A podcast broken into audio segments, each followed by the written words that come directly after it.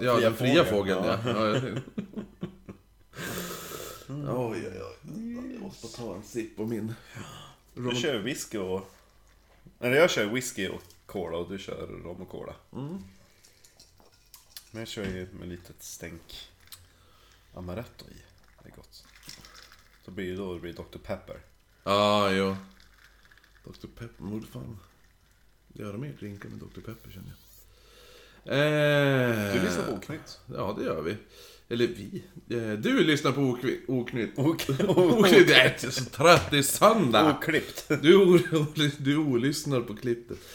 Du lyssnar på Oknytt, det här är en norrländsk humorpodd där jag, Kristoffer Bokmalen Jonsson och Marcus Autografjägaren Österström sitter och eh, smuttar ett glas alkohol medan vi pratar om mystiska och makabra historier. Eh, Jag vill lägga till märkliga.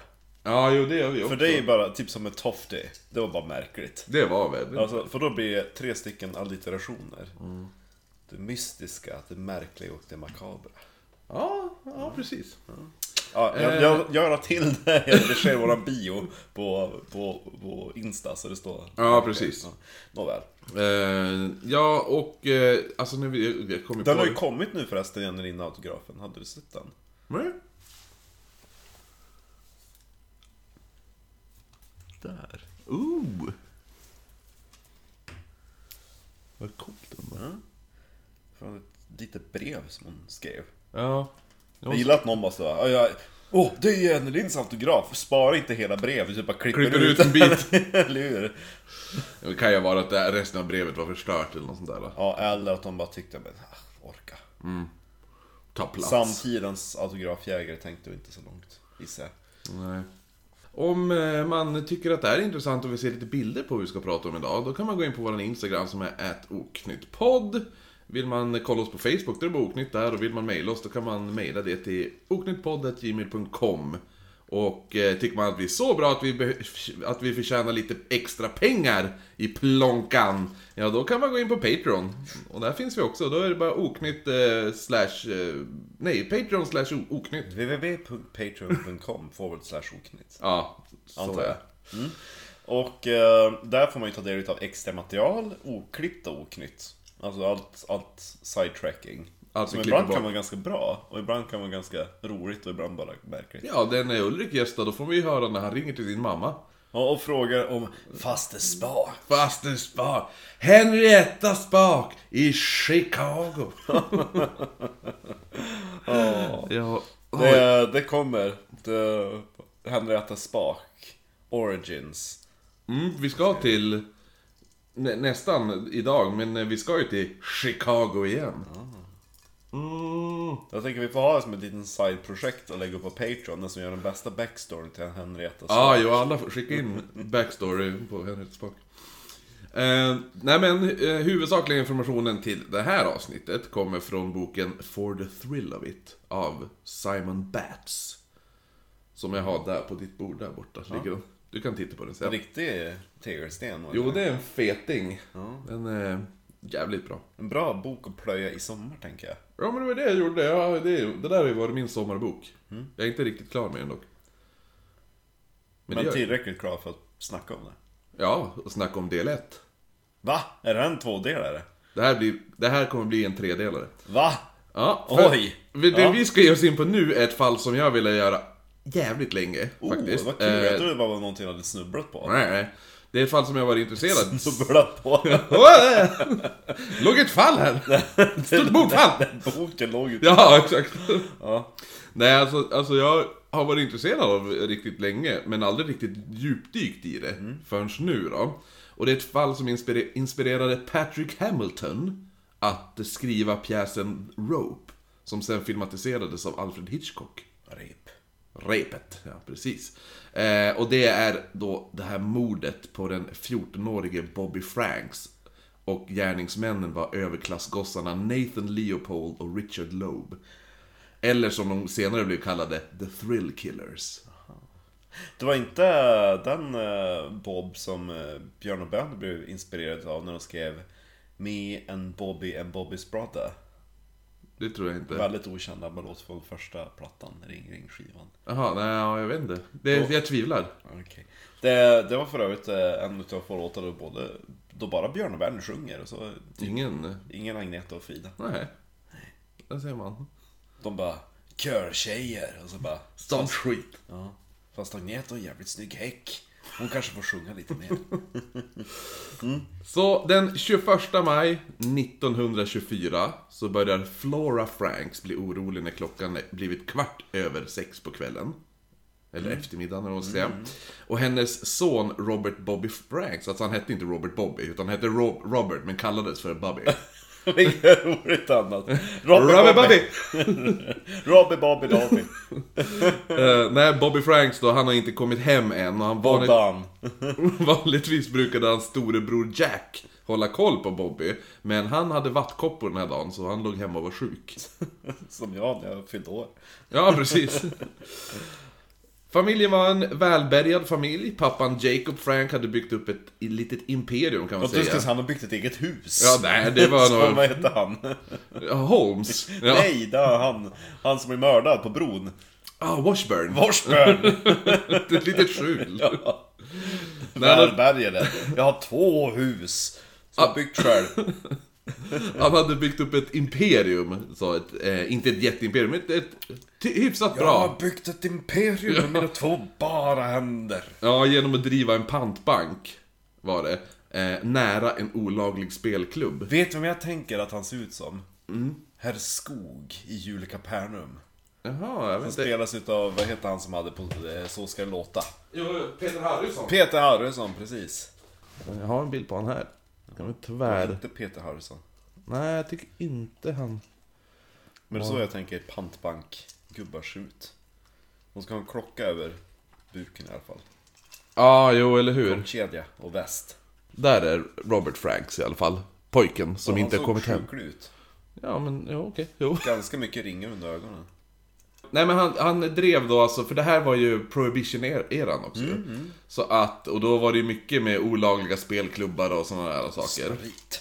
Jo, och då hade han då en pantbank och så bredvid en olaglig, olaglig spelklubb. Så alla gick ju och pantsatte deras saker och sen spelade de bort pengarna. Det var ju, alltså fan vilken business idé. Det är ju där man ska liksom lägga sin pantbank. Bredvid kasinot. Ja, Åh, vi ska öppna en pantbank i Las Vegas. gått svinbra. ja, verkligen. Vi kan öppna två pantbanker inom, inom en, en dag. Åh, och så, det kan man bara vara typ vigselringar och sådana saker. Jo, eller hur? Alla, de, det är det också, alla gifter sig ju där Ja. också. Så här, de gifter sig, sen pantsätter de ringarna och så spelar de bort pengarna. Ja. Och så sen då kan folk komma och köpa billiga vigselringar. Ja, för att de ska gifta sig, Ja. som de måste pantsätta sen. Ja, Det, det, vad kan gå fel? det är bra. Vi har liksom ett fast sortiment. Det bara roterar hela tiden. Jag undrar vad hyran skulle vara för typ att ha en pantbank på The Strip i Las Vegas. Strippan. Ja, det lär inte vara det billigaste. Nej, men vi kan ha en pop-up pantbank. Exakt. Pop-up pantbank. Tung twistare. Med Robbie Bobby. Ja, med Robbie, Robbie Bobbys Robbie pantbank. Bobbys pantbank. Ja. Ja, nej men... Eh, eh, Vi har det som en lådcykel. ja, Först. Sen när vi tjänar in så mycket pengar, då köper vi en tomt. Eh, nej men, vad heter det när han, Jacob Frank då, hade, han, vet du, det är så kul för att han, han drev den här och han, det ryktades som att han var, han hade jättebra rykte om sig, om när han drev den här pantbanken. Jag gillar att, ja, det är imperium, han har en pantbank. Ja men han har, han, han, är utök, han började med en pantbank. Men han har till och med så bra rykte att en politiker som heter Michael Hinky Dink Kenna, Hinkedinky. ja, Pink Hinken. Ja, det var han som grundade Pink Hink. Eh, han sa att han var en hederlig person som respekterade alla och visste vilka han gjorde affärer med. Det var vad han, han hade, så han hade gott rykte om sig. Trots att han hade liksom pantbanken till liksom slumkvarterens... Ja, han, alltså grejen är att han känns också lite Men hela Chicago var väl lite halv... Jo, alltså han Jacob Franks känns lite svinig också när det kommer till affärer kan jag tänka mig. Lite Trump, Trumpig. Han var en opportunist. Ja, Men den ene stöd den andres bröd. ja precis. Tycker Eh, jag. Ja, eller hur? Så försörjer mig på att berätta om andras. Ja, död. Exakt. ja. Eh, Bobby hade tre syskon. Äldsta eh, syskonet det var do- dottern jo- Josephine då, som nyss hade tagit sig in på Jossan. ja, Wellesley College.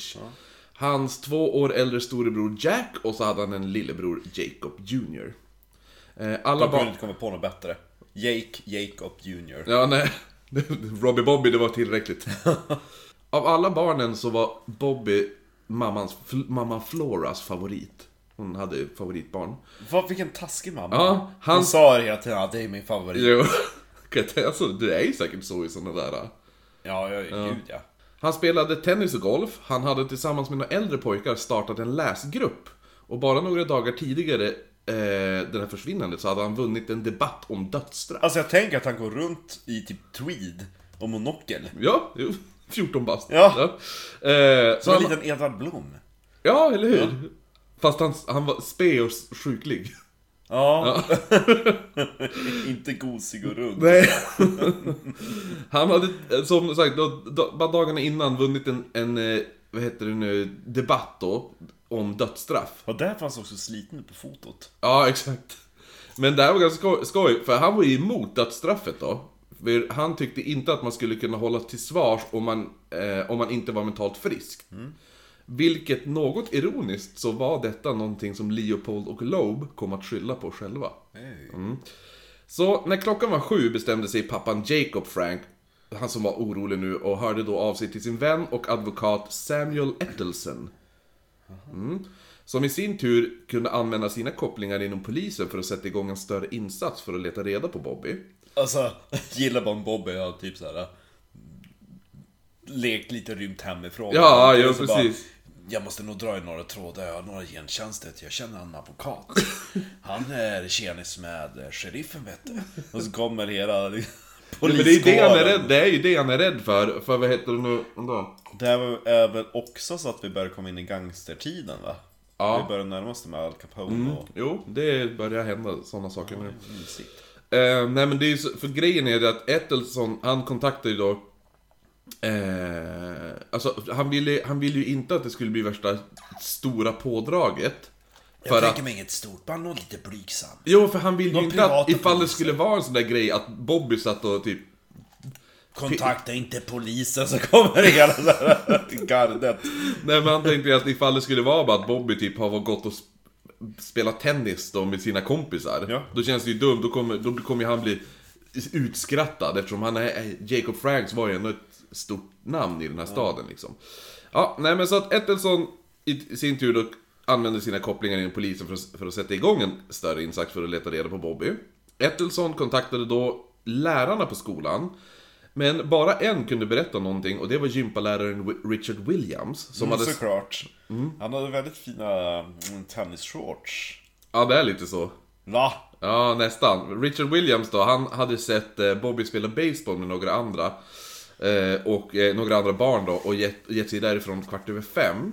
Ettelson och Franks åkte sen till skolan för att se om Bobby kanske återvänt och blivit inlåst på skolan.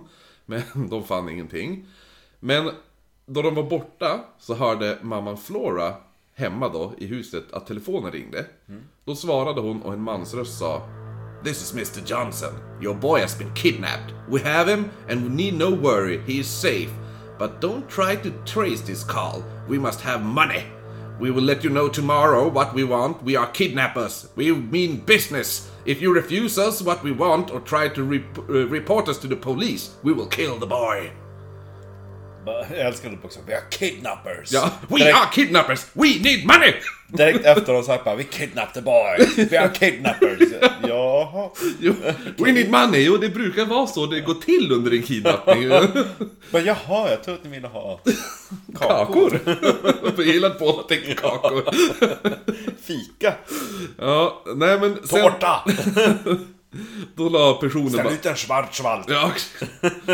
Så då, efter det, då la personen på. Och så några minuter senare så Man kom... börjar deala med sina kidnappare. Bara, men kan inte vi ha... Vi är lite kort om cash just nu, men jag tänker att jag... Jag är väldigt duktig på att baga. Nej men då kommer Ettelson och Frank hem. Och då såg de att Flora låg i knät på deras hus och grät. Och när de får reda på vad som har hänt, att... Och tänkte då att, ja men pojken lever ju tack och lov, så valde Ettelsen, Ettelsen Om du bara upprörd för att de dissar hennes kakor. Då valde Ettelsen att kontakta telefonoperatören och be dem spåra te- telefonsamtalet. Och kring två på natten kontaktade Ettelsen polisen och bad polislöjtnant Robert Welling att håll tyst, men vi ska börja undersöka. Alltså, du, bör- börja undersöka saken, men berätta inte att du undersöker det här. För det får inte komma fram till kidnapparna att polisen är indragen. Tänk om det är typ Kling och Klang som sitter på det där. Alltså, Hela ska jag vara tyst? Jag. Hur ska jag fråga saker om jag inte får, om jag ska vara tyst? Vet du hur en polisutredning fungerar? Ja. Man ställer frågor. Absolut, jag ska vara tyst. Tillbaka. Jag gick hem till han, men han sa inget, för jag sa ju ingenting till han. Han stod bara och sa 'Vad gör du här?' Sen gick jag. Kommer de tillbaka på kontoret dagen efter. Ja, Hur gick det? Fick du någon napp? Får jag säga någonting? Jaha. Jag skulle ju vara tyst. Nej men, eh, så att, att de diskuterade en stund om det kanske var Bobby eller några andra som spelade ett spratt. Tänkte de. Det är säkert bara Bobby som har hittat på det här med några kompisar. Så vi vågade inte chansa. Eh, så det var därför de inte hade alltså, kontaktat polisen heller. Att de vågade inte ringa polisen och bara Hej! Utan de startade en, en privat utredning. Ad, advokaten Ettelsson och en person på polisen. Ja. Dagen därpå så får familjen Franks ett brev av den så kallade George Johnson. Som, eh, alltså han som hade ringt. I'm Mr Johnson, I'm a kidnapper! Ja. Ja. Och försäkrar dem att eh, pojken är, citat! At present well and safe, you need not fear any physical harm for him, providing you live up carefully to the following instructions. Make absolutely no attempt to communicate to either police nor any private agency. Should you already have communicated with police, allow them to continue the investigation, but do not mention this letter. Secure before noon today $10,000. This money must be composed of entirely of old bills of the following dom- dem- denominations. Gamla räkningar. 2000 in $20 bills. 8000 in $50 bills. The money must be old. Any attempt to include new or marked bills will render the entire venture futile. The money should be placed in an old cigar box and wrapped in white paper. The wrapping paper should be sealed with sealing wax. Have the money thus prepared as an old direct above and remain home after 1 o'clock p.m. See that the telephone is not in use. You will receive a future communication instructing you to do as future. As final word of warning, this is a strictly commercial proposition, and we are prepared to put our threats into execution should we have reason or reasonable ground to believe that you have both committed an infraction of the above instructions. However, you, you carefully follow our instructions to the letter, we can assure you that your son will be safely returned to you within six hours of our receipt of the money. Yes. Så det är ganska, vad heter det nu, bra skrivet. Ja. Det här brevet, alltså brevet de får. Det är ju inga, Men det är lite jobbigt att man alltså, är så jävla specifik med vilket papper det ska vara och... jo men det finns en tanke bakom allt. De bara, för, alltså förlåt, det fanns inte vitt. Men det är, det är rött med vita prickar på. We will kill the boy! Och sen bara, vi gick till banken och skulle ta ut pengar, men de hade bara nya sedlar. Ja. Vi, vi, var tvungna att använda dem ett par gånger, så lämnade vi tillbaka det vi hade köpt. Då var de använda. Eller hur? Morgonen efter, alltså den 22 maj, några mil bort, så var en nyimmigrerad polack vid namn Tony Mink ute och vandrade längs järnvägen i ett 8000 hektar stort öppet landskap. Som beskrivs som ett paradis för fågelskådare. Mm. Mink som bodde i närheten den bruk- brukade inte gå den här vägen hem från jobbet på The American Maze Company, där han jobbade natt. Men just idag så skulle han på väg hem plocka upp en klocka som var inne på lagning.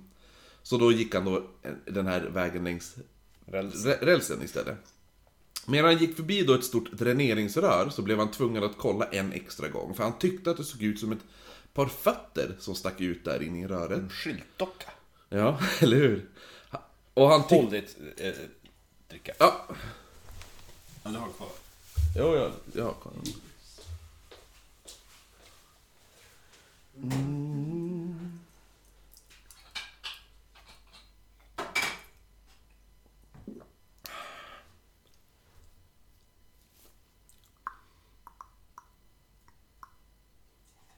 Det känns som att det här skulle kunna varit över väldigt lätt. Mm. När någon död. Och så är det bra sen, men... I guess not. Nej, det här är spännande.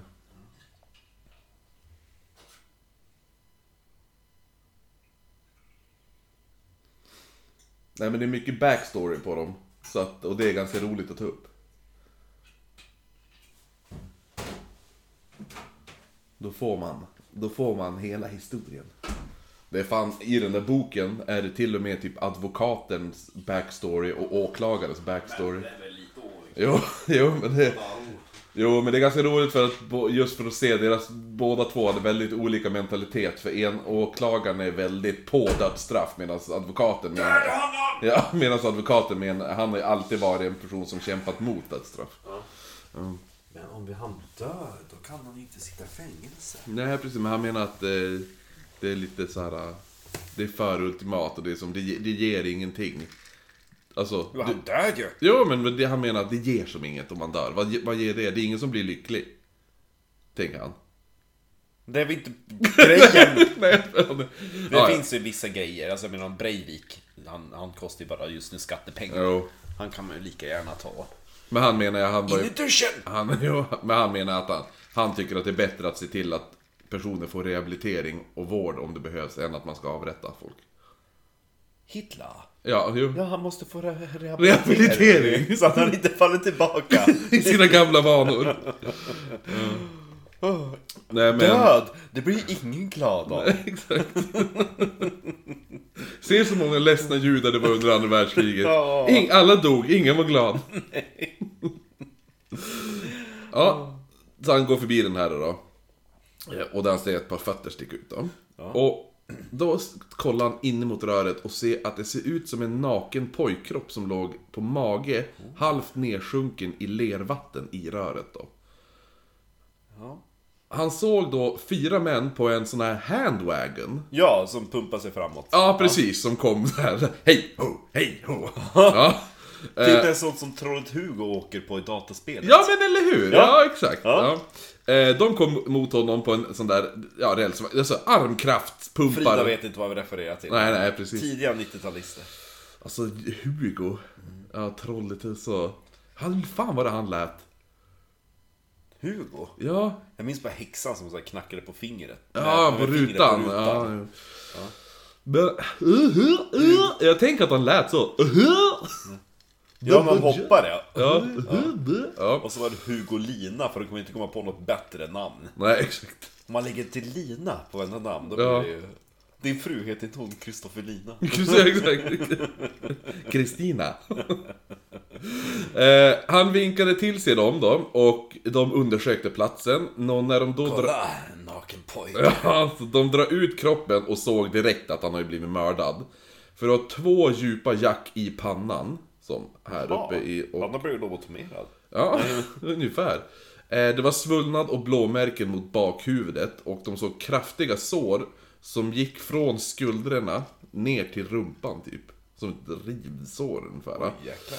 Och de kunde även se kopparfärg runt munnen och runt könsorganet. Alltså så är det typ grönt. Nej, nej det är ju med, alltså, nej, alltså För koppar... koppar och blir grönt. Ja men det är inte missfärgad koppar utan koppar. Jaha. Alltså kopparfärgat. Det är brons. Men, Ja, det är bronsfärg runt det är munnen. nästan lite grann som i eh, Goldfinger, när de mördar den där kvinnan. Ja, genom att göra den till guld ja. Ja. ja. Eller som, eh, eller som han eh, som spelade i Tin Man i eh, Tr- eh, Trollkarlen från Oz. Ja, han var ju tvungen att byta, ja, de var ju tvungna att byta skådis. Ja, för det första fick bli förgiftning. och sen andra bara, men vi använde aluminium då istället. Jag vet inte hur mycket nyttigare det var. Och det är någon scen när de typ springer över the poppy fields. Ja. Snön som faller, vad är det för någonting? Det är asbest. As, ja, jo, precis, det är asbest. Jo. Asbest, snö, ja gud. Men så har jag för mig att hon häxans färg var något skit, men att hon Och typ... det var kopparfärg. Det, det, var, det var grönt. Ja, Ja. ja, precis. Ja, nej men... Och eh, att, att eldeffekterna var lite för heta så typ så att blyet, eller Ja, metallen i färgen är på att smälta. Jo, ja, så mycket där. Ja, nej men så att de letade efter kläder men fann ingenting. Men de hittade ett par sköldpaddsskalsglasögon. Ja, vi, men vi måste ju tänka över preserve his modesty. Och så bara lägger de in glasögon för kuken istället. Ser ut som en näsa. Oj. Samtidigt så sitter Nej, Jacob, vänd på bara. samtidigt så sitter Jacob Franks hemma med sina 10 000 och inväntar instruktioner från Jag kidnapparna. letar febrilt efter vitt papper. Eh, pressen hade nyss fått ny... Jag tänker att han tar, köper vit färg och målar Ja, precis. Pressen, de hade nyss fått nys om allting och Ettelston tog ansvar Alltså för det, för de hade ville hålla det under radarn. Så att han, han menar att nej, men det, det är mitt fel eftersom han hade bett telefonoperatörerna att spåra samtalet. Och då hade de bara, "Eh, vet du vad jag håller på med? Jag håller på Ja. att spåra en kidnappare. Ja, det är exakt det som hände, för alla kvinnorna där hade bara börjat... Det, bara skvaller. Alla Ja. heter typ Betty. ja. Bara, hej Betty! Jo, många Solveig som satt där. Ja. Som röker. Och sitter bara och skvallrar. Jo, och klagar samtidigt som de skvallrar. Han kan ju inte hålla reda på pojkarnas jävla skit. Annars är det hos min väninna, Henrietta Spak. Hon håller koll vet. Ja. Hon är barn. Vad var det för typ barn? Ja, hu husa var hon. Husa. Ja. Hon håller koll på andras barn. Det fanns en sån... eh, min, min farbror var ju hockeytränare. Ja. Och tränade Modo-människor. Mm. Och när han fyllde, när han var 60, då hade vi stor fest på lokala ishockeyhallen. Mhm. Och den som jobbade på kontoret där, det var ju en riktig sån kärring. Ja, Solveig. Ja, typ Solveig. Men hon, och så hon rökte så mycket så att hon hade ju världens viskeröst. Jo.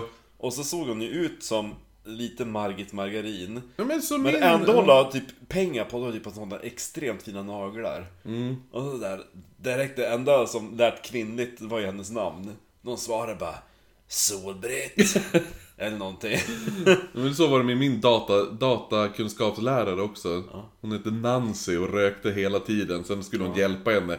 Då la hon tuttarna på axeln på henne och så stank det gula Åh! så är min mattelärare också! Hon heter Kerstin. En eh, polis, nej en, inte en polis, eh, en kille som Det var ju heter... Solbritt ja, som hade skvallrat där på, när de höll på Ja, precis. telefonsamtalen. Då var det en James Mulroy från Chicago Daily News, eller Chicago Daily News. Han hörde av sig och berättade att kroppen som hittats, alltså de har, de har hittat en kropp. Men Ettelsson, han nekade, han sa att eh, nej det kan inte vara det han för Bobby bar inte glasögon. Så det är förmodligen någon annan. Precis, de bara la dit några glasögon och hittade. Eh, ja men för de hittade ju en kropp och så fanns det ju, ja men var det något kännetecken? Vad hade han, vad hade han på sig? Han var naken men de hade, det var ett par glasögon där också. Det var dit. Ja, så han bara, men han bar inte glasögon. I alla fall då. Efter en stunds överläggande så beslöt sig Ettelston att skicka Bobbys morbror Eddie Gresham till bårhuset för att för far bara dit, då kan vi försäkra oss om att, att eh, det inte är han. Då kan vi släppa det. Ja. Och han hade fått instruktioner att bara säga yes när han ringde ifall det skulle vara Bobby. Så han bara, ring bara upp, du säger bara yes. Då vet vi. Varför han, skulle, varför han inte kunde säga bara ja, det var han. Utan... Eh, Det kostade pengar per ord att ringa då. ja, precis. och, nej men det är ja, jag vet inte om det är... Jag antar att när han ringde upp han bara Yes! klick. Ja, nej, men, för när det hade då ringt och då hade vad heter det nu, Ettelssons huvud bara sjunkit och så hade han gått fram till Franks och sagt It looks to me as if the worst has happened, your boy is dead. Och precis då så ringde telefonen och så ett, då svarade Ettelson. Och så här gick telefonsamtalet till. Och är det inspelat? Nej, jag, jag ska... Jag, eller ja, det är nedskrivet. Jaha, Ja. jag tänkte att... Ja, att spela upp det, nej. Jag tänkte om det fanns inspelat Ja, polisen, nej. men det kanske inte fanns den tekniken då. Då stod bredvid och bara anteckna. Så här gick det till. Ja. Ettelson svarar alltså. Hello? Hello, is Mr Franks in? Who wants him?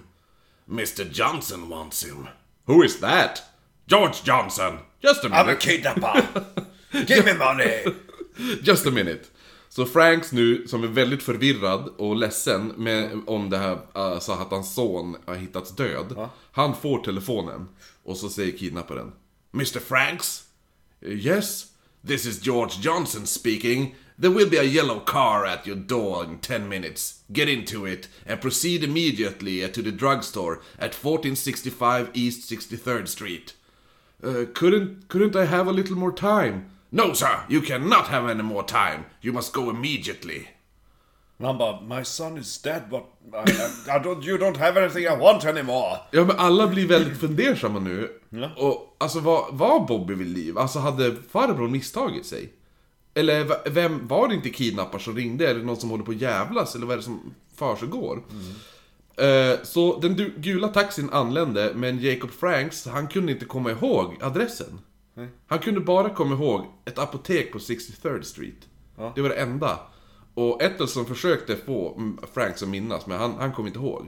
Och om, om, man in, om man inte har- Vart i Chicago? Ja, i Chicago eller i USA överlag så är ju saken den att de gör ju bara ett rutnät när de gör vägar. För de har dåliga arkitekter. Nej, men- Nej men det är ju det är ett väldigt enkelt, simpelt system. Men vägarna blir väldigt långa och längst... Det blåser som satan. Ja, jo, och, så, men, och längst ett... eh, Jo, speciellt i Chicago, det är ju the windy city. Ja. Nej men då är det ju att, vad heter det nu? Alltså, det, det finns ju drugstores överallt. Alltså det är inte som vi har, drugstore där är ju inte ett apotek, drugstore där är ju typ som ICA. Ah, ja. Alltså jag har ju köpt sprit på en drugstore i USA. Men vad, vad, vad innebär drugstore då? Eh, Supermarket? Nej, det finns också, men i drugstore kan du även köpa apoteksvaror. Och sprit? Ja, och chips. Jaha. Det är väl lite nödlösning i Amerika. Ja. Så att, eh, så sådana drugstores finns ju fan överallt. Men vi måste åka till Chicago när vi åker Ja. till Amerika nästa år. Mm, de har ju någon... De har ju en utbytesgrej med svenskar i, alltså, och Umeå universitet. Oh. Tänk dig den, den flighten. Oknytt on a, on a plane. Köpa taxfree innan. Ja, kan man göra det? Ja.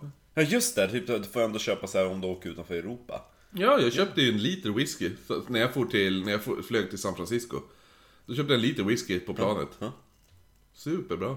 Ja, super. Ja. Ja, Det gör man. Eh, så nu startas då ett extremt stort sökande av... Efter Apotek 64. Ja, nej men efter mördaren. Eller mördaren då. Men man, vint, man visste inte riktigt vart man skulle börja. Sist pojken syns var det på skolan, så det första man gör är att ta, ta in alla lärare. För anledningen, en av anledningarna var att man tänkte också att 10 000 dollar, det motsvarade fem årslöner för en lärare Jävlar, ja. på den tiden. Det... Och, och lärarna skulle ju då vetat om att Jacob Franks var rik och kunde betala. Plus att brevet var så välskrivet. Att det är ingen gatubrottsling kan ha skrivit det här brevet. Utan det måste vara någon... En lärare är så pedantisk. Ja. Det ska vara vitt papper, det ska vara... Ja. Ja. Att en lärare är så, ska vara så skolad, alltså ska kunna. Det är, så, det är så fin vokabulär som har använts också. Dock inte jättevan med skrivmaskin, sa man. För den som analyserade brevet sa att den som har skrivit kört den här pekfingervalsen. Du Hur vet kan den? man se det? För han ser hur hårt tangenterna är slagna på. Det är inte en person som, för man kan se om, om en person är van med att skriva skrivmaskin, då skriver den så här ju, som en spindelfingrar. Så Ja, ja. Och då blir det olika hårda tryck på Det blir mer jämnt. Ja, det blir mer jämnt tryck, men sån här är mer så här klink, klonk, klink, klonk, klink, klonk. Alla blir inslagna med hammarkraft. Ja, precis.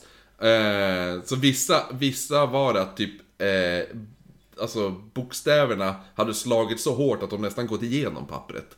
Stansat ut bokstäverna istället. Man kunde bara läsa bara höll upp pappret mot ett ljus. Jag var tvungen att lägga den mot en så sprayflaska, du vet. Så här, Ja, spray, ja. ja, precis. Den stencil. Mm.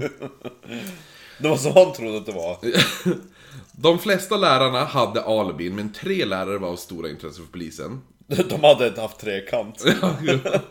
Det var den tidigare nämnda Gymnastik. gym, gymnastikläraren Richard Williams. För han hade några månader tidigare tagit med Bobby och hans lillebror ut på en utflykt till Riverside. Och var, inte varit tillbaka förrän klockan nio på kvällen. Bara han och de två pojkarna? Ja. Ja men gud, är det. Plus att han inte hade någon fru. Och han verkade inte vilja vara bekant med några kvinnor alls. Yes. Man tänkte att han då var pedofil och... Eh, Bög. ja, ja, eller alltså förmodligen var han bara homosexuell. Ja, men om han inte har någon tjej och så umgås han med små pojkar. Ja. Men samtidigt var han en lärare som kanske gillade att lära ut saker. Eller någonting. Jag vet inte. Ja, nej. Ja. Eh, sen var det också engelska läraren Mott Kirk Mitchell. Han var en eh, av de andra då som blev gripna och polisen spenderade flera dagar med att misshandla de här lärarna med tjocka avklippta gummislangar. Va? Ja, man hade... Tortyr? Ja, de hade ju såhär eh, rubber hoses. De Ja. var ju slagna med rubber hoses förr i tiden för att det lämnade ju inga märken på samma... Alltså du kunde ju slå svinhårt. Men det var ju inte... Det är ju som att bli slagen med telefonkatalogen liksom. Ja. Ja. Men alltså, Så att man kunde ju misshandla dem. Ja, då får man inte ut någon bra information. Ja men de får ju kanske ett erkännande. Ja, men... För att de bara "Ah, ja det var jag, sluta bara slå mig. Ja, eller hur? Man bara, ja men vad bra, då är det klart. Ja. Sen så funkar det inte De, riktigt så. de, de, det här funkade inte, ingen av lärarna erkände någonting. Eh, när de var sen sittande i häktet utan något som helst bevis så re reagerade deras advokat Charles Wharton som begärde att Wharton. de... Ja, Wharton, han sa ja men de här måste släppas, det finns ju fan inga bevis. Eh, så lärarna kom ut efter fyra dagar av kontinuerlig misshandel. Vad fick de i skadestånd? Jag fick nog ingenting. Nej. Nej. Ettelson blev då rasande, alltså advokat, familjeadvokaten där, och menade att lärarna arbetar nog tillsammans. Eller någonting. Precis. Ja, och en som kidnappade, alltså det var en, en kidnappade och en mördade. Och en skrev brev! Och en som skrev brevet! det var det! Alltså, jo! Det var kul! Det var det och så sa. Jag bara, jag vill vara med! Vad kan du tillföra? Jag kan skriva på maskin! Ja, okej. Och så bara, här har du. Så han skriver ett brev skitlångt. Ja. Och sen bara, H! E! Ja men alltså, för han gick ut och sa det till tidningarna. Att, Åh. ja, en har kidnappat, den ena mördade och så var det en som skrev brevet. Jag gillar att liksom bara, bra, bra, bra. Jag, jag kidnappar och du mördar. Ja.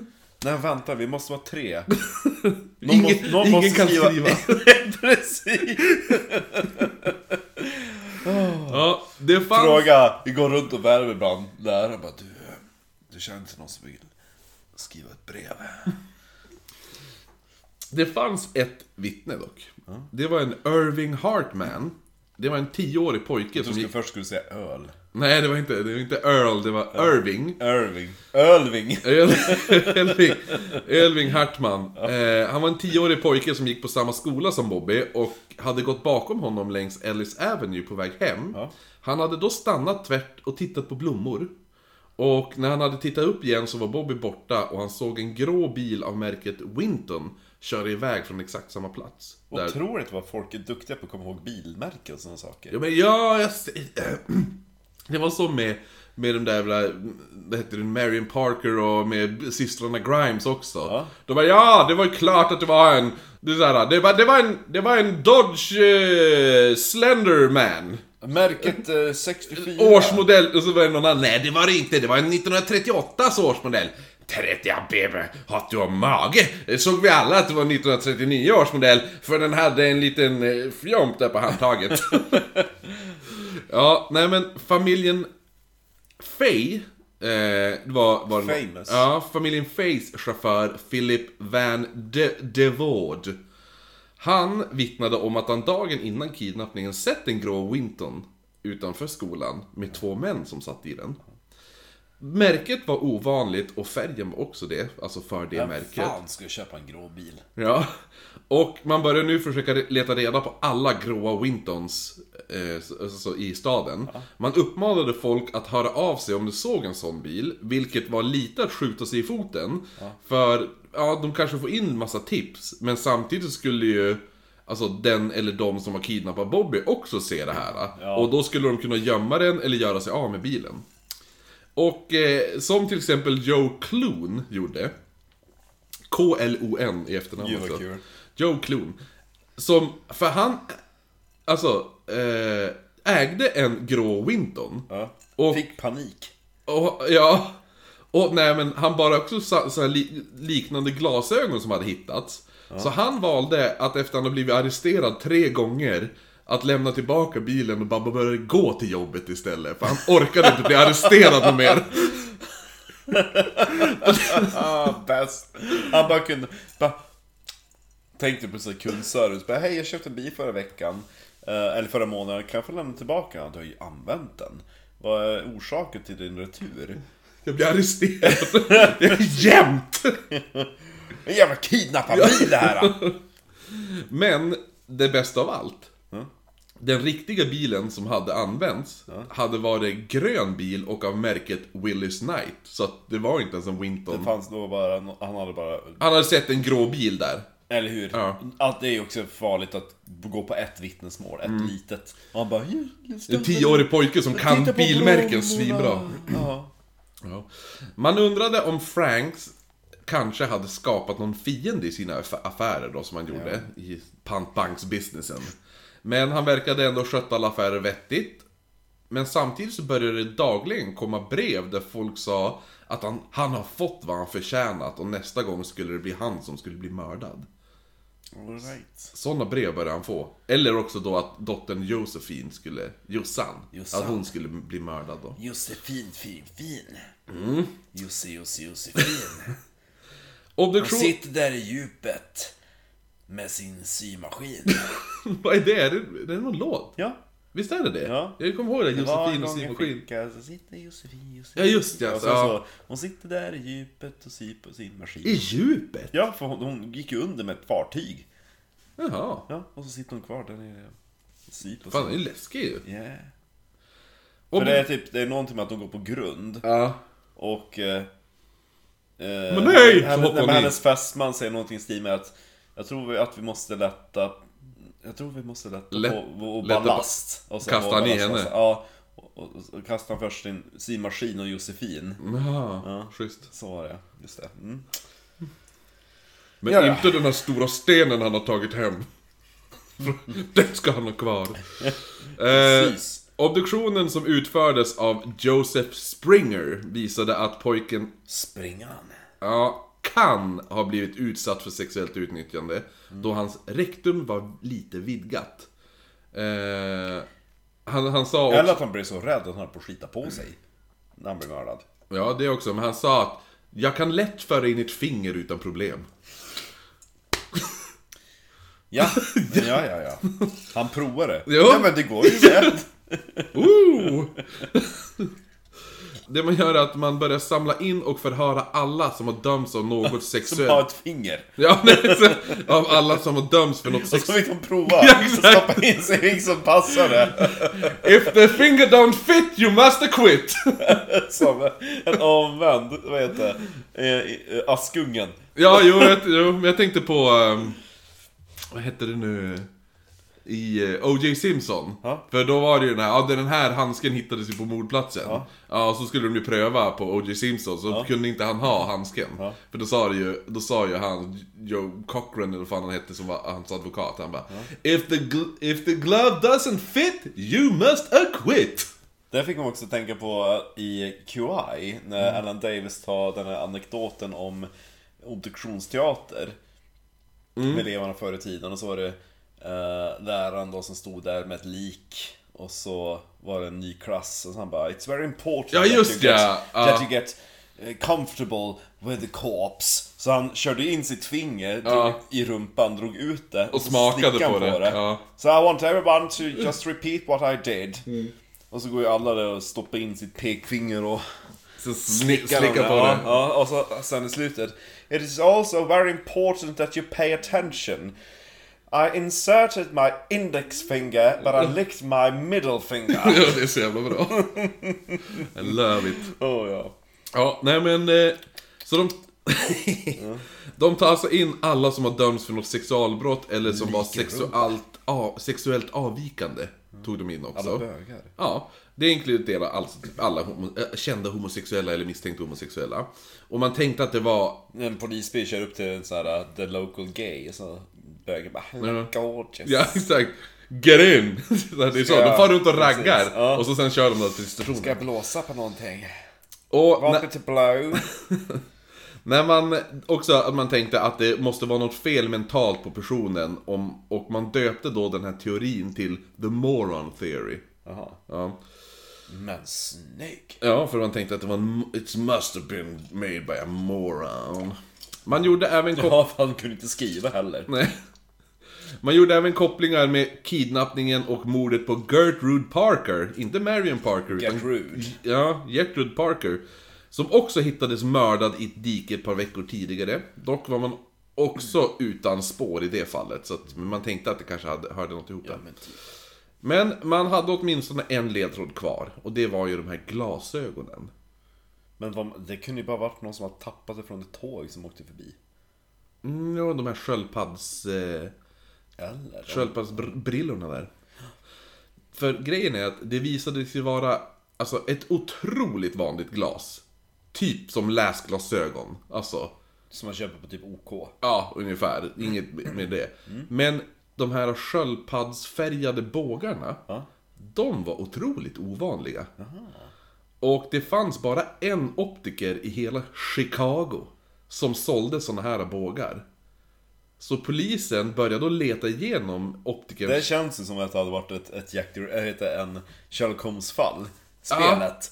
Ja, jo, eller hur? Att eller hur? typ såhär kontakta Ja, de, de glasögontillverkare som hade funnits. jo precis. Ja. Eh, så då går man igenom optikerns såna här filer då, eller såna här, för han sparar väl alla receipts och sånt. Jo. Och då kan man ringa in ett namn. Där. Det var bara ett namn. Henrietta Spak. Ja, ja, nej. Och alla blev jätteförvirrade, för de är liksom Varför skulle den 19-årige rikemansgossen Nathan Leopold kidnappa Bobby för en summa på 10 000 när hans familj hade miljoner av dollar? Han vill väl bara... Så att det känns som varför, va, det här är jättekonstigt. Inget, motivet höll inte helt enkelt. Nej. Så, Nathan Leopold kom från en tyskättlig familj. Hans farmor och farfar, Samuel och Babette, hade kommit till USA 1846. Babette! Samuel hade öppnat upp en rad affärer nära koppargruvor. Det började gå så bra... Kopparfärg. Ja, det började gå bra och han köpte sen ett ångskepp 1867. eh, För att då leverera varor till mindre... Förstod att här var en båtpodd. Ja, för att leverera varor till mindre gruvstäder som var runt om Lake Michigan då. Ja. Eh, sen köpte han även SS Ontonagon och 1872 SS Peerless. Där snackar vi en som har ett imperium. Inte bara, jag har en pantbank. Och han drog in riktigt mycket pengar på sin verksamhet. ja. Hans första son Nathan föddes 1860 och ärvde familjeföretaget. Han gifte sig med affärsmannadottern Florence Foreman och de får tre söner. Den yngste är ju då han med glasögonen här, Nathan Leopold Jr. Eh, han hade alltså ingen rolig uppväxt. Nej. Han var otroligt ensam. Hans bröder var flera år äldre. Förstår jag, det är liksom bor på en herrgård med typ så tre flyglar och Ja, eller hur? Eh, hans pappa var helt... uppfostrad av butlern och... Jo, det är ju det. För hans, hans pappa var helt slukad av sitt arbete. Och hans mamma hade drabbats av någon mystisk sjukdom efter hans födsel. The shakes. Så, så hon, låg, hon låg i typ sängen hela dagarna. Och gjorde ingenting. På skolan var han utstött och mobbad av de andra, då han var ett rikemansbarn. Och som då blev upphämtad eller lämnad av den kvinnliga guvernanten, som man säger, eller governess. Ja. Det är väl typ som överstehusa, Ja. eller något sånt där. ja, men typ. Ja, hon är lite, hon är lite, en guvernant är väl den som har uppgift att fostra och skola, alltså lite grann sånt där, barnen. Eh, hon, Henrietta Spak. nej, hon hette, inte Henrietta, hon hette Matilda. Eh, va, så hon kom och hämtade upp honom och lämnade honom varje dag. Istället för de, som de alla andra barn på skolan, de gick hem själv. För han gick, han gick bara på en vanlig public school, men han var ett rikemansbarn. Varför? Han skulle, de skulle satt honom på en sån här fin internatskola, där hade han platsat bättre. Jo, men det bästa av allt, eh, det mesta var för att barnen också hade fått reda på att när han var sex år så hade han gått på en skola enbart för flickor. Va? Ja, för de hittade ingen fi- tillräckligt fin skola. För de hittade ingen snopp. De hittade ingen tillräckligt fin skola för han, så de bara "Ah, ja men sätt han i den här flickskolan då. Flickor är fina. Ja, tills han får byta, sen bytte, då, bara, då vill han inte gå där. Eller att hans pappa bara den där, den där byggnaden är fin. Ja. Det där är eh, högre läroverket för ehm, Jag bryr mig inte min son ska gå där. Det där var en riktig byggnad må jag säga. det köper jag! Med torn och tinnar. Eh, hans guvernant, Åh vilka fina flickor. Kolla min gosse. hans Det guvernant... fanns inte ens ett omklädningsrum Nej, för killar där. Stackars pojk. Jo. Men han var bäst i fotboll. Ja, han var ju den enda på sitt lag. Ja. Hans, hans guvernant Matilda där, hon var en 30-årig kvinna med kraftig tysk brytning. Ja. Ja, och hon var, hon var väldigt nära Nathan och hans storebror Samuel. Och när Nathan var 12 och Samuel var 17, så hade hon då, då hade hon haft sex med båda två. Hon som hämtade honom? Ja. Och hur gammal var hon då? Hon var typ 30 och Nathan var 12. Nej. Ja. Eh, och storebrorsan 17. Och han, 17-åringen, han ville nog det. Han, han var nog glad. Men Säkert. det känns som det kan, det ärrar nog lite hos eh, 12-årige Nathan. Ja, och, och, vilken störd. Matilda. Eh, Liksom, pojksnopp på 12 år, det måste vara som en suga på en vindruva. ölkorv typ. Ja, ja.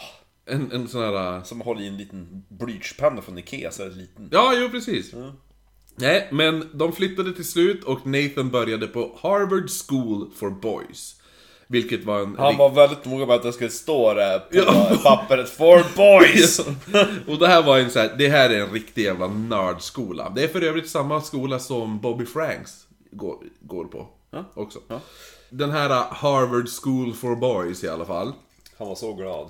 Ja, det var en riktig nördskola. Alltså de, de, de hade förbjudit amerikansk fotboll på den här skolan. Det was a British school I say! För det fanns inget intresse. Och de sporter som skolan hade egna lag i, då, fan, då var det typ baseball och... Cricket! Ja, men de fick eh, stor stryk av alla andra skolor. Det var, så det var inga idrottspojkar som We gick på den are här skolan. here to study, not to play sports and games Ja. I say. Here, here! Eh, en skola som passade Nathan väldigt bra. För han var ju ingen riktig... Han gillade... att- Han var ju vald sist. Jo, nej, ja, för att... Ja, men han var ju också... Han gillade inte sporter. Absolut inte. Och så var han världens boknörd typ. Ja men typ som jag, Kungliga biblioteket. Ja, exakt. Du och Nathan skulle säkert komma bra överens. När han senare går på universitetet så brukade han, när han hade längre raster, så brukade han hellre sitta på andra föreläsningar i kurser som han inte ens tog. Det gjorde han när han hade rast. Så jag. Ja. Jag började gå och lyssna på den här föreläsningen om... Jag läste ju mer kurser i England än vad jag kunde liksom tillräkna mig på terminen. Ja, det var så? Ja. Jaha, du, är, du, du är Nathan alltså? jag, jag, hans- jag hade inte sex med kvinnor när jag var 12. Men Nej, det är ju sant. Hans största hobby var även fågelskådning. det är lite min pappa, men ja, jo, Ja. ja. ja jo. Dock sköt han även fåglarna och tog hem dem. jo, men det är väl kul. Ja, ha- han hade dem i sitt rum. Och Han stoppade inte upp dem, de bara låg där och jag vet ruttnade. inte, men han hade 2000 olika fågelarter i sitt rum som han hade skjutit. Hans rum var ju typ hela den östra flygeln. Jo, eller hur? Hans pappa var en sån som bara läser på morgontidningen med Åh, jag hörde att den södra flygeln brann ner i natt. Och så, och så morsan bara, åh tråkigt, var det någon som vi kände som dog? Nej, det var bara någon husa. Det var bara massa fåglar där. Ja, precis. Han eh, studerade flera olika språk som tyska, grekiska och latin. Och var en toppstudent. Konstigt, för annars förstod han ju inte vad hon sa Matilda. Ja, nej, och så hans, eh, för, hans släkt är ju tysk. Det var ju så de, de låg med varandra. Vill du ha en eh, sex eh, med mig? Och han bara, eh, den han kunde på tyska bara, ja. Ja, sehr gut! eh, nej, så tyska, grekiska och latin och var toppstudent och när Nathan var 15 år började han förbereda sig för att börja på universitetet.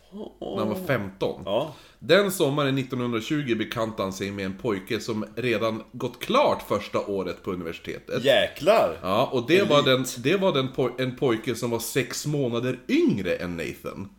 Och han hette Richard Loeb. Lobotomerande. Så Richard Loeb, han kom från en mycket rik familj. Hans far, ja, precis som Nathan då. Hans far, Albert Loeb, började som skicklig jurist på Loeb and Adler. Skicklig jurist på Chicago. Ja. Skola för jurister. Eh, skicklig jurist på Loeb and Adler, i 12 år jobbade han där. Men 1901 blev han tillfrågad att jobba för Sears Roebuck. Och Sears är ju typ ett jätteföretag i USA än idag. Alltså, handla på Sears. Mm. Eh, och var inom 10 år så var han vicepresident över Sears och hade vid 1920 en förmögenhet på 10 miljoner dollar. Nej. Vilket idag motsvarar 129 miljoner dollar. En annan måste ju haka sig fram på Patreon. Ja. och jag vet inte, vad är 129 miljoner dollar idag? Alltså det är en miljard. Ja. Alltså herregud vad Jo. sjukt. Och hur gammal var han då? Ja, vad ska vi se. Han kanske är 1901, så han jobbar, han kanske är 45-50 nu. Hans mamma, alltså eh, Richard då. Ja. Hans mamma, det var Anna Loeb. Hon var väldigt involverad i Chicagos Women's Inte Club. analog. Nej, nej, Anna Loeb. Hon var väldigt in, in, involverad i Chicagos Women's Club och visste vilka man skulle synas med. Hon är lite... Det var bara där hon satt med Ja. på möten. Ja, men hon är lite- Nej, inte hon, utan hon ska man synas Ja, men hon är Real Housewives av Chicago.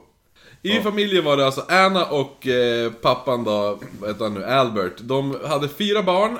Eh, Alan, som var äldst och skötte Sears på västkusten.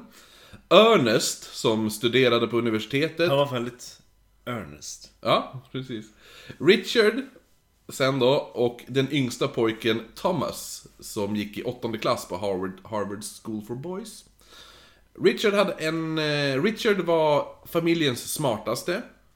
De sa att han hade det största intellektet i familjen. Eh, han, hade, han hade också han en guvernant, dock behövde han inte ligga med henne. Eh, det var den snygga Emily som var en sträng 30-årig skönhet och hon uppmanade Richard att läsa Hon nonstop. som han ville ligga med. Ja, eller hur? Ingen tysk... Hon går runt med typ såhär piska bara NEJ! Eller hon var inte tysk. Nej, tror inte det. Eller, det, Nej! tror inte det. Ja. Hon uppmanade Richard att läsa no, Count it again. nonstop. Correct this time. Alla klassiker skulle han ha läst, och det gjorde han också. Så han läste Dickens, Ben Hur, eh, Robinson Crusoe. ja, Herman Grimms bok Michelangelos liv hade han läst också. Men i smyg brukade han läsa, eh, brukade Richard läsa det han älskade mest, och det var deckare och kriminalromaner. Och han älskade att läsa om mästertjuvar och såg upp till dem. Att han gillade riktigt såhär... Men det är någonting fint med det. Mm, Apropå det, vet du vad min nya Guilty Pleasure är? Göra inbrott hos folk. Nej, seriemässigt. Nej. Fader Brown. Vad fan är det? Är det någon präst som löser brott? Ja! ja jag det är det baserat på typ så här 50-tals kriminaler, eller 40-50-tal Ja. ja. ut på. Och han som spelar Fader Brown spelar ju Arthur Weasley i Harry Potter. Jaha, är Och det det har ju typ ja. gått i 10 säsonger. Coolt. Ja. Får kolla upp det. Ja. Han, han eh, Richard då älskade Sir Arthur Conan Doyle. Det var, och, Fra- och Frank Lucius Picard. Dock inget som stränga Emily visste om. Så han läste ju det här i smyg. Hon hade ett hårt schema, det var läxor och extra arbete skulle göras varje dag och... 10 situps. Nej, men mer såhär extracurricular. Typ... Eh, Curriculum, ja men extra kurser. ja, precis. Såna här små... Ja, ja men... eh, Ta, Extra läsningar. ta extra grej i vika blommor typ, eller något sånt där. Och han Ja. bara, jag är klar nu Emily, får jag gå och läsa? Nej, du ska ju lära dig latin! Eh, så det var... Det skulle göras Det varje känns dag. som att hon är mer tysk än... En, ja, en porrtanten ja. Matilda. jag tänker hon åker runt ungefär som hon, the bartender. Ja, men det- det är de- Som bartender vi hade i, i förrgår. Så här tysk Ja, jo exakt. Jo men det, det, är de Hallå! två, det är de två olika tysk-stereotyperna. Ja. Det är den här domdorskan, kommandorskan med piska. Och så sen då är det hon den där... Bulltanten. Ja, den glada storbystade Inga. Som som så här vinkar med kryngel. Ja, exakt. Hallå! Eh, nej men... Som Ri- lyssnar på Wagner. Ja, Inga Wagner. Nej men så att det här, hon sa ju det här ska göras varje dag och han, Richard lydde blint då. Men när, han- när han var 12 så började han... Han gjorde allting som hon sa. Ja. För han hoppades att hon då, då, skulle älska ja honom. precis. Jo, hon går omkring i så här latexdress. Precis. Ja. Riktigt. Hon ser ut som, hon ser ut som Michelle Pfeiffer som Catwoman. Ja, ja. Eh, då, när han var 12 så började han ifrågasätta varför alla Och så andra... pratar hon så sensuellt. Bara... I'm. I'm, done with my, I'm done with my shorts. Så bara, Do it again. Typ såhär. Viskar i öronen såhär. Eh, nej men, så när han var 12 så började han ifrågasätta varför alla andra barn var ute och lekte efter skolan men han var tvungen att sitta och läsa och räkna. För Det han... är då hon bara DON'T Ja, question. Nej men för han ville bara vara en pojke som alla andra typ.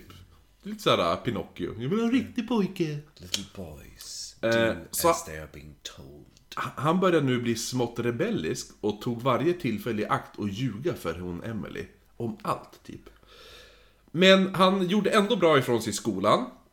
Han var en mästare på att diskutera och var oslagbar i debattklubben. Han var mycket populär bland lä- och lärarna älskade honom. Enda missödet var när han förlorade valet som President of the Freshman Literature Han förlorade presidentvalet. Nej, han, för bara att bli President of the Freshman Literature Society 1918. Och när han var 13 år tyckte Emily att han var redo för universitetet. Ja. Så, Bäst. Så Emily... så- Ja, Och så typ en dag bara I think that you're ready. ja men 13 år! Nu ska du börja på universitetet.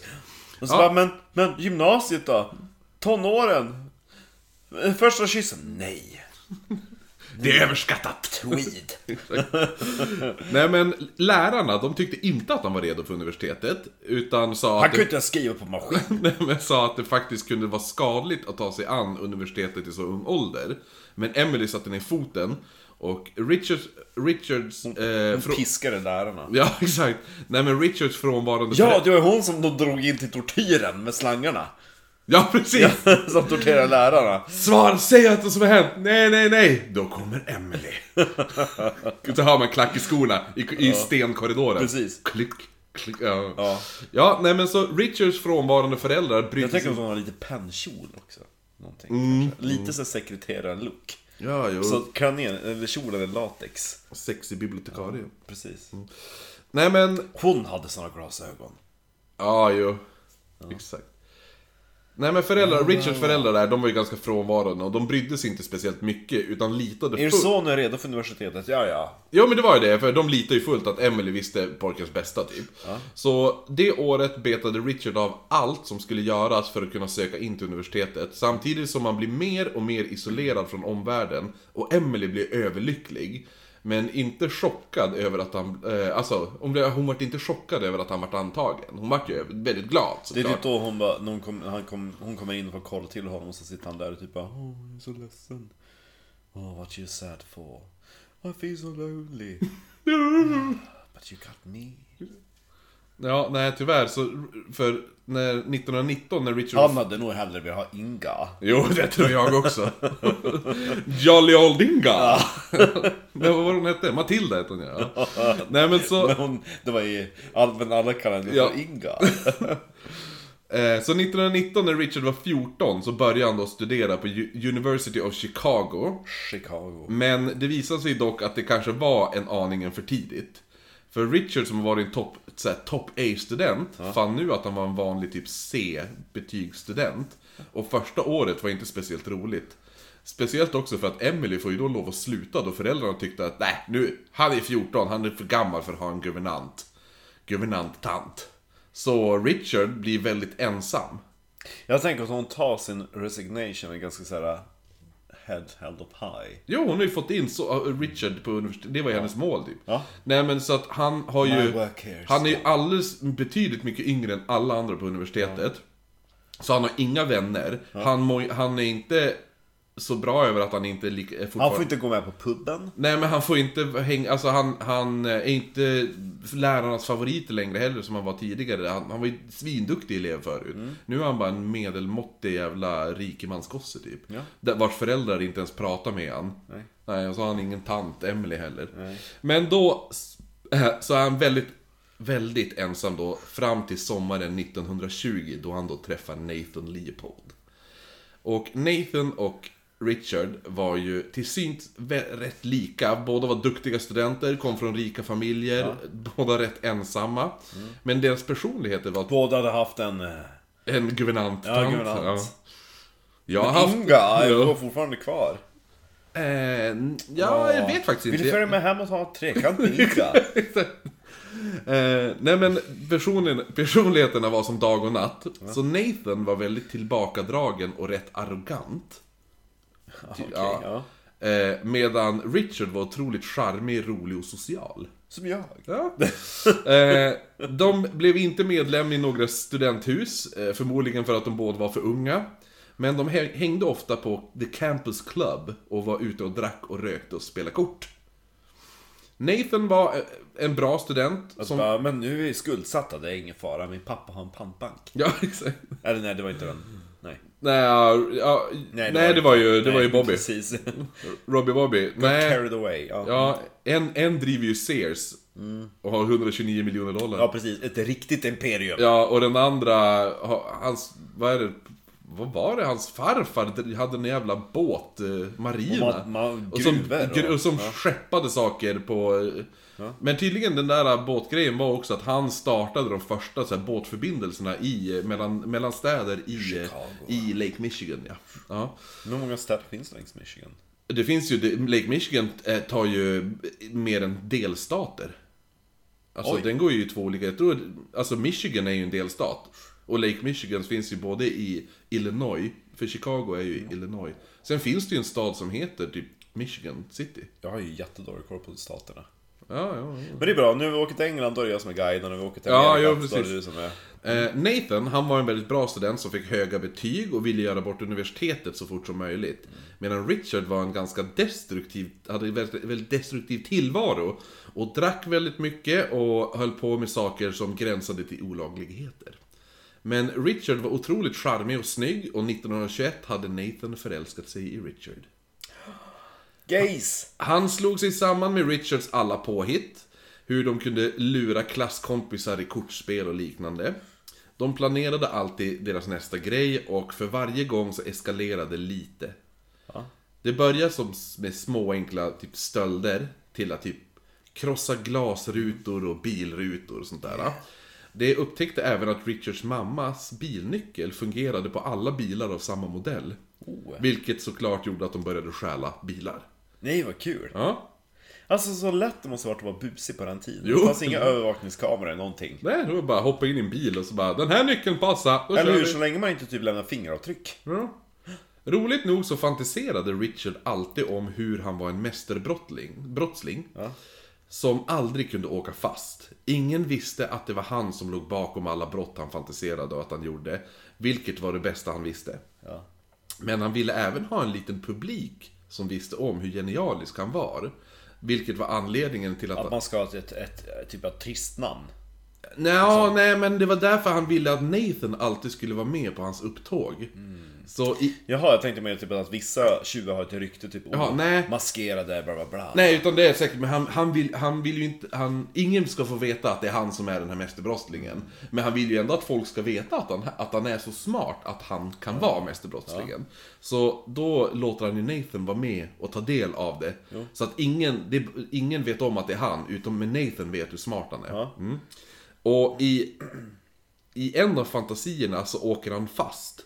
Och polisen misshandlar honom blodig i hans cell. Och när de äntligen fått fast mästerbrottslingen då. Samtidigt så kom folk för att titta på honom i hans cell. Där han var blodig och låg med trasiga kläder. Ofta så var det unga snygga tjejer som tittade på honom och Fast han var beund- ju gay. Ja men man kan väl vara lite bi då? Ja, ja, Alltså ja. Nathan var ju han som hade förälskat sig. Jaha, ja, ja, ja. Blandade ihop Eh. de två bögarna. Ja, ja. Mm. Så det var oftast unga snygga tjejer som tittade på honom av, be- Inga. ja, av beundran och av rädsla. Men så samtidigt så kände, rör på sig! samtidigt så kände de, Han kanske kan dyrka upp mitt lås samtidigt så kände, kände de sympati för den extremt smarta brottslingen som nu var fast i den där buren. Och Richard blev sexuellt stimulerad av att planera sina brott och tanken på Så han satt typ och gjorde inbrottsplaner och runka. Ja, ungefär. ungefär. Och så, så här, tanken att komma undan med det var det bästa. Alltså, då. Det var det han... Åh, jag kom undan med det! Åh, jag kom undan med det! Alltså, Och nu kom jag här kom också! Ja. Och, och att, att se offren Jag kommer! Jag kommer undan! Ja. Nej, men, och så då att se, se det, det är så han gör när han gör brotten. Time to leave my calling card! Exakt! DNA fanns inte. Nej men också det här, han gick igång på att se offren, att de inte förstod vem som kunde ha gjort det här. Och att, att Richard då, att han kom undan med det. Så det var hans runkfantasier typ. Samtidigt så hade Nathan också en fantasi. Dock lite mer sadomasochistisk fantasi. Han fantiserade om hur han var en slav. Som belönades av sin kung efter att han har räddat livet på honom. Belöningen var att bli fri, men han valde istället livet som slav åt sin kung. Han blev kungens främste kämpe och dödade alla som utmanade kungen. Vissa gånger var fantasin att kungen räddade honom som barn när han hade blivit misshandlad av slavhandlare. Och växt upp vid kungens sida och själv då skaffat slavar som han brännmärke, märkte på insidan av deras lår. Nathan och Richards fantasier passade ju då i varandra som typ pusselbitar. Så Richard fick sin publik till Alltså han- det är en liten love story. Ja! Nej men så Richard... Har de gjort en film om det här? Det är som, vad heter det andra paret? Vad heter de? Bonnie, Bonnie Clyde? Clyde. Nej, alltså det, det, det... Ja, de har inte gjort en riktig spelfilm just utifrån det här. Nej. Däremot är ju pjäsen... Inspirerat ja. Pjäsen Rope är ju inspirerad av Ja, det. Ja. just det, just det, just det. Eh, nej men så de, de, fantasierna passade ju då. Så Richard får ju alltså sin publik till hans extrema intelligens som mästerbrottsling. Via Nathan då. Som han i sin tur får sin... Eh, alltså, får, alltså, han får ju agera som uppskattad slav åt sin kung. Alltså, så att, alltså de, deras fantasier går ihop med varandra. Så det var han som var typ av den halvkork... Nej, han var inte korkad. Ingen av dem är speciellt korkad. Nej. Alla var ju, de var ju top A-students. Det var ju bara det att en fick För oftast brukar man tänka på oh, det är ju Sherlock Holmes och Watson. Watson, ja. Men här är typ bägge två Sherlock Holmes. Ja. Typ. Bara att en var extremt charmig och den andra är lite, lite arrogant. Ja. Men världen rasar då samman för Nathan när han får reda på att Richard, som inte ville bo kvar hemma, han har nu bett om att bli förflyttad till Ann Arbor, 37 mil bort. Nej. Så Nathan Vilken beslutar... förrädare. Så Nathan han beslutar sig också då för att bli förflyttad. Ja. Eh, dock blev inte livet lättare av det här för Nathan, när, för då när han börjar på Ann Arbor då. För först så dör hans mamma. Som hade varit sjuk sedan födseln. Ja. ja. Vilket gjorde att han... De hittade inte hennes lik förrän typ så ett halvår efteråt för de gick vilse i en stor herrgård. Exakt. Åh, Det var fågel... först när de började Är stinka. det här fågelrummet? Nej, det är mitt rum! Precis, de blandade ihop odörlukten. eh, nej men... 2000 fåglar. Det är bara 300 i det här rummet. You may move on.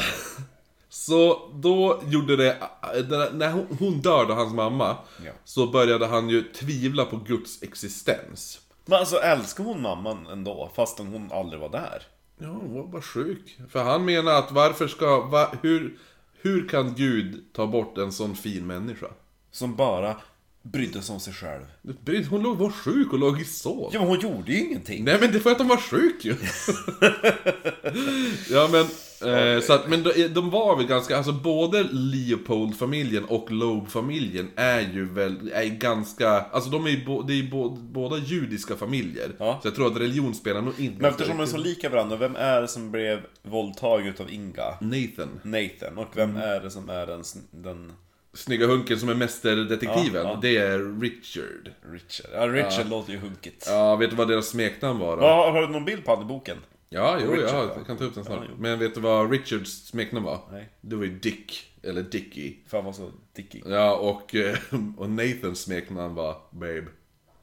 För, ja, men det är lite kul eftersom det var Nathan som hade legat med Inga. Inga, ja. Men Nathan var ju oskuld. Eller? Nej, Nathan, va? Nathan var ju hans... Nathan. Nej, Richard. Ja. Ja, det får vi se. Eh, så han börjar tvivla på Guds existens efter, eh, efter begravningen då, när han återvände till universitetet i Ann Arbor, så hade Richard ansökt om att få vara med i Zeta Beta Tau. Som var en sån här fr- alltså fraternity. Jaha. Ja, du vet, det är så här på universitet och college, då kan det ju vara, då, då kan det ju vara så här fraternities där de bor i ett hus. Och då är det, då är alla... Kårhus typ. Ja, precis. Ett kårhus. Och så, då hette den här, ja, den föreningen kan heta Zeta Beta och sådana där. För Kappa Delta Pi. Det finns skit. ju typ en, alltså kårhusen som är i Tyskland, de är ju typ som ett omvänt pensionssystem. Mhm. För då när man är student, då betalar man typ ingenting, man har en husa som, som passar upp, lagar mat. Och det är de som har tagit studenten Mm. och graduated, det är de som betalar till den kåren. Jaha, coolt. Ja. Ja, Och sen så är man är medlem under hela livet. Så man har ju återträffar varje år. Fan vad coolt. Ja. Jo, det så här, får man det här bära svärd. Ja, ja. Ja. Nej men det här är ju lite mer... Eh, antingen bor man på campus. Eller så bor man i en sån här... Ålidhem. Ja, eller så bor man i en förening typ. Ungefär. Ja, ja. ja, nej men så att eh, han har sökt till den här föreningen Zeta Beta Tau. Ja. Och han skulle bara få vara med, men alltså på ett villkor. De visste att han umgicks med Nathan Leopold och han var ju en misstänkt homosexuell. Det, och det gick ju inte för sig. Så skulle han vara med i den här fraternityn då, då, skulle han, då var de tvungna att sluta umgås. Vilket också blev fallet. Så Nathan var ju återigen helt ensam. Nej. Och efter en termin så valde han att återvända till Chicago. Nej. Eh, det visade sig faktiskt vara någonting bra. Nu när Nathan inte följde efter Richard och hans jävla Men gud vilken olycklig love story. brottståg här. Så ku- kunde han fokusera på sina såna här extracurricular aktiviteter där då. Så han blev medlem i Il Circolo Italiano. Och The Classical Club och andra, massa andra jävla saker. Han visade sig bli den bästa språkelev som universitetet hade haft. Hans betyg var A minus i latin, A i klassisk grekiska, A i romantiska språk, alltså franska och italienska med mera. A minus i ryska och A minus i sanskrit. Men gud! Ja, han fick... Han är typ Indiana Jones som kan läsa vilka hieroglyfer som Ja, helst. Men, men Nathan... Han måste ju varit bi eftersom han låg med Inga. Jag tror dock att Inga våldtog han. Jag tror inte att det var Hur något... våldtar man en pojke som inte har stånd? Men han, vadå, det är väl bara... När man är 12 år! Då får du ju stånd till allt möjligt. Jaha. Ja, ja, nåväl. Det är bara att sätta sig på en buss när det börjar röras lite. Då bara, oj, oj, oj, händer Eh, han, jo, men hon kan ju, hon kan ju sexuellt utnyttja han, alltså, alltså... Ja, precis. bara Nu ska, ta- du, nu ska du få mumsa murra. Ja, eller hur? Eh, han fick ut... byst, nej, huvudet nere i bysten. Ja, exakt. Motorbåtar. Ja. Nu ska vi leka Låt mig höra propellen gosse! Ja, nej men han fick utmärkelsen Phi Beta Kappa, vilket var, det var endast 15 elever som fick det och han spenderade extremt mycket tid med fågelskådning tillsammans med nyvunna vänner då, som också var inne i fågelskådning. Fågelklubben. Mm. Han skrev även artiklar åt Fågel... fågel... fåglar heter det, Society. Ja, eller hur? Ja. Och, men han skrev, han skrev artiklar åt fågelskådetidningar. Du ska säga, åt fåglarna. Ja, men, men alltså, så när han, han är alltså 15 bast typ, Ja. och, eller något sånt här nu, och han skriver då, alltså artiklar, 15-16 är han ju. Ja, det är imponerad, jag är imponerad. Mm. Han tar studenten 1923 och siktade då in sig på law school. Tänk dig att ha så- att vara gjort klart universitetsåret innan han ens är 20. Ja. Det är ju s- sjukt. Richard, eller Dickie, som nu var kvar kuken. på Ann Arbor. Han tog även han examen 1923. Inte lika bra betyg som Nathan, men ändå, alltså, Ja. A och B-betyg. Jag Alltså, har ju mitt utseende att gå på. Han har dock blivit en aningen alkis och var ofta onykter även på dagen. Han blev utes... Hello Han, blev... han startade en podcast, var det. Han, han började sjunga typ såhär, alltså det var populära låtar i Whitechapel för typ 40 år sedan. Han blev då utesluten från sin förening där, alltså The Fraternity. Då, eh, ehm, alltså, de ansåg att föreningen skulle vara en, up, de kallade sig för upperclassmens. Och det, det var det man kallade, man skulle vara en förebild åt första årselever. Och efter examen då, alltså, så att han, han, de, han, de kickade han. Eftersom han var, han gick omkring och var full på dagarna och det är ingen bra förebild. Nej, om man, om man om, om, under nollningen då är det okej. Men nej. Men alltså, att this is all very fine, men hur var det här med mordet på han den där... äh, Men vi kommer till det. Det kommer nu. Så att, eh, ja, eh, så då efter examen så återvände han då till Chicago. Och, I'm a kidnapper! och när han och Nathan fann varandra igen då, Igen! Åh, Ja. vilken återförening! och föll tillbaka i gamla vanor. Nej, vad kul! Samtidigt, samtidigt som Richard höll på att fantisera om det perfekta brottet. Det är Eh, lite Jönssonligan också. Vad tänkte du då? Ja, jo, ungefär. Ja. Fast två Sickan. ja exakt. Men lite halv Vanheden den ena. Eh, jo.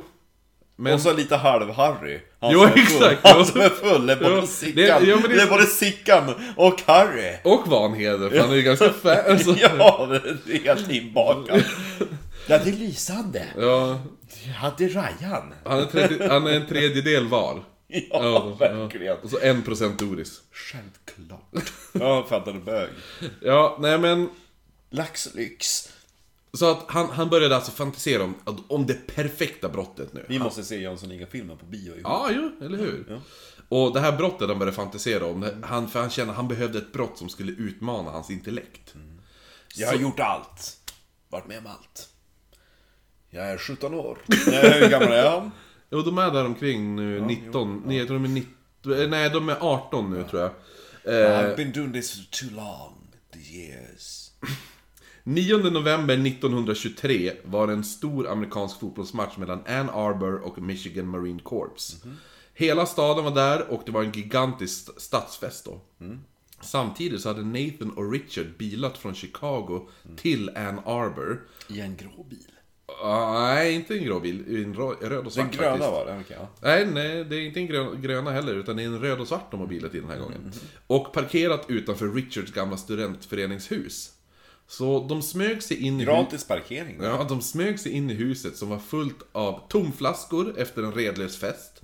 Alla verkade sova där. De smög sig upp på övervåningen, kollade igenom studenternas jackor. De får ihop 75 dollar. Det är ändå en På den tiden var det ganska mycket faktiskt. Eh, medan det smög ner igen såg Nathan en skrivmaskin. En bärbar Underwood. Som En han plock... bärbar dator. Ja, På den tiden ja. Jo, typ, men det är en bärbar Underwood. Han plockar med sig den. För han hade en skrivmaskin hemma, men det här var jättelätt och, och var bärbar. Den skrivmaskinen han hade hemma var inte Ja. alls... Jo, men den var alltså, de, stationär. har ni, om man någonsin har ägt en skrivmaskin, de är jävligt tung. Så det här var en... Särskilt på den tiden från 1920, alltså de, de väger typ 10 kilo. Ja. Det är jävligt tungt. Ja. Jo, man fattar varför man kör pekfingervalsen de. Nej, men alltså, min, min syrra köpte en på, på någon second hand någon gång när jag gick på Mm. gymnasiet. Så bara, du Marcus, du får bära. Du är gentleman. Och så bara, den vägde ju typ ett ton. Alltså jag kunde inte liksom bära den upp i famnen. utan Nej. Jag släpade den ner typ Ja. så här För den var så... Ja. Ja. Ja, nej men så det är en bärbar Underwood som han har plockat med sig. Har du en skriv... Nej det har du inte. Eh, nej, jag har ingen skrivmaskin faktiskt. Vill du Eh, ha en? Jag vet inte, ja. Ska vi, är, det- är den sådär tung eller? Den är dekorativ. Jaha, okej, jag får kolla på Jag vill också ha en sån. Ja, vi- Eh, de satte sig i bilen och så började de köra hemåt. Samtidigt som de delade på en halvtom ginflaska som de har stulit med sig från huset. ja. Mm. ja, jo. jag gillar de där grabbarna. Richard var nöjd över deras inbrott, men det var inte Nathan. Han hade börjat tycka att det här var ganska tråkigt. Förut när han... och- köra godis från små barn. Nej men han sa att förut när han och Richard gjorde de här äventyren så brukade de ofta ha sex med varandra. Jaha, ja, ja. Ja. Nu hände det nästan aldrig. Att de hade sex. Ja. Så varför skulle Nathan följa med på Richards upptåg om inte han fick ut något av det här? Eller hur? Ja. Fick ut något. Så, ja. Tänk liksom när de stod där bara Tagit skrivmaskinen. Kom igen då, snabbis. Richard föreslog att de skulle bestämma ett visst antal gånger i månaden. Han sa då, föreslog då att de skulle ha sex med varandra tre gånger varannan månad. Och Nathan, han bara, "Ah, ja, okej. Det var inte mycket. Nej, för saken var den att Richard vart jätte... Kåt. Nej, jätteförvånad över att han gick med på bara så lite. Han bara, ja, okej. Ja, Tre gånger varannan månad. så Ja, det tre typ- gånger under två månaders tid. Jag hade typ såhär, ja men tre gånger per månad. Ja, Så typ, ja men en gång per vecka och så har du en vecka on leave. Precis. Ja. Ja. Nej men Richard, som var lite besviken över att Men de måste ju ändå varit kål på varandra eftersom de ändå hade legat. Ja, ja, no. Ja. Nej men Richard då, Ja. han som föreslog det, han var också lite besviken över att det, det har gått så lätt. Och han kände att han behöver den här utmaningen.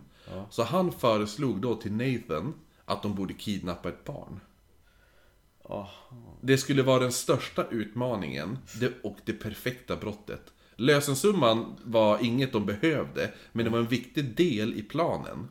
Barnet skulle, han sa, barnet måste vi självklart mörda för att de inte skulle kunna peka ut oss. Ja. Ehm, ett barn från någon av skolorna som de har gått på, föräldrarna till de barnen har ju pengar att betala. Från den här Harvard Ja, ja. ja, School for De har ju Boys. gått på rikemanna. Ja. Så Nathan sa då att han vill kidnappa en flicka. Jaha. Ja, det är för att det är lättare då? Ja. Mm, nej, inte det. För han hade alltid fantiserat om en trupp tyska soldater som stormar in hos en liten fransk flicka. De binder fast henne på köksbordet och gruppvåldtar henne. Ibland var han soldaternas kapten som beordrade våldtäkten samtidigt som han tittade på. Men ibland i, Och runkade. ja, men ibland i fantasierna så deltog han själv i våldtäkten. Så han var inte alls en bög? Nej. Ja, men, de, har ju, de ligger ju ändå, alltså... Är- de är väl bi va? Han Eller vill, bara sexuellt frustrerade. ja, eller hur? Så han ville verkligen nu kidnappa en flicka, våldta henne och sen mörda henne.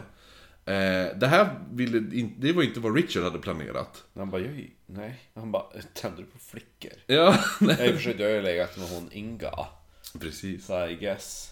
Eh, så att de båda började diskutera om tänkbara offer Om som... vi tar en feminin kille då? Funkar det? Ja, precis. Du kan ju ta han i nummer två. Ja, har han långt hår så är det lugnt. Bra. Ja. Eh, Vi, kan fix, vi kan fixa en peruk.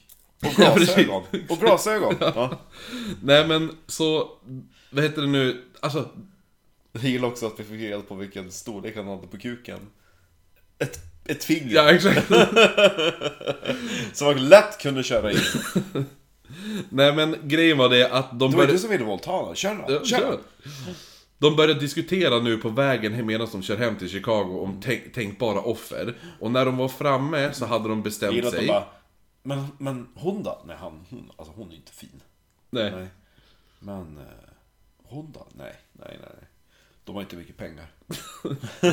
Så att, nej, men de diskuterade hela vägen hem och de kommer då fram i Chicago så hade de bestämt att offret skulle vara en pojke.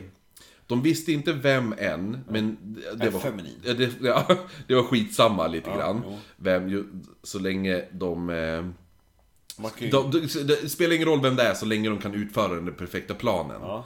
Eh, för och kidnapp... så länge det är våldtäkt då är jag på. Ja, exakt. Nej men så... Franska, nej, tyska soldater. Ki, Nej, och han ska kunna bryta på franska. Nej men så att, så att eh, de, först innan de välde, valde alltså vilket offret skulle vara Ja. Så måste de komma på planen först Ja. Och sen ta bara ett passande offer Ja men riktigt Jönssonligan. Ja, jo. Så först skulle de komma på den perfekta Jaha. planen för kidnappare åker lätt fast Men det skulle inte Nathan och Richard göra hade de Nej, bestämt nej, sig Så, och där tänker jag att vi avslutar del 1 Och sen så gick de ju och kidnappade han den där... äh, Bobby, Robby, Dobby. Ja, det är nästa del Och sen så skrev de ett brev men Så- på den nya skrivmaskinen var det stuligt. Och så sen så, så bara, ja men vi måste begära pengar. Ja, vitt paket! Och så, eh, använda sedlar. Mm, och så, ja. Och det är och så mycket tar vi så, del så tre att, eh, de, Del två, det kommer bli mordet Ah. Och del tre kommer bli rättegång, rättegång och efterföljderna Gud vilket spännande fall. Ja, så att det här avsnitt... Och så att det, jag tror jag perfekt, döper det här till... perfekt under Pride-veckan också. Ja, eller hur? Nej men jag tror jag döper det här till... Eh, till vän, vänskapen får den väl heta. Det här avsnittet, den här delen. Ni, för det, det är ju... Det är ju... Vad heter det nu? Nathan and Leopold. Så då kan den heta Nathan and Leopold. Del 1. Vänskapen. Leopold. Och så del 2. Mordet. Ja. Mm. Vänskap i den situationen. Ja, exakt. Så då kör vi... Då kör vi... Det här, det här borde väl komma efter häxor-avsnittet som vi spelar in. Precis.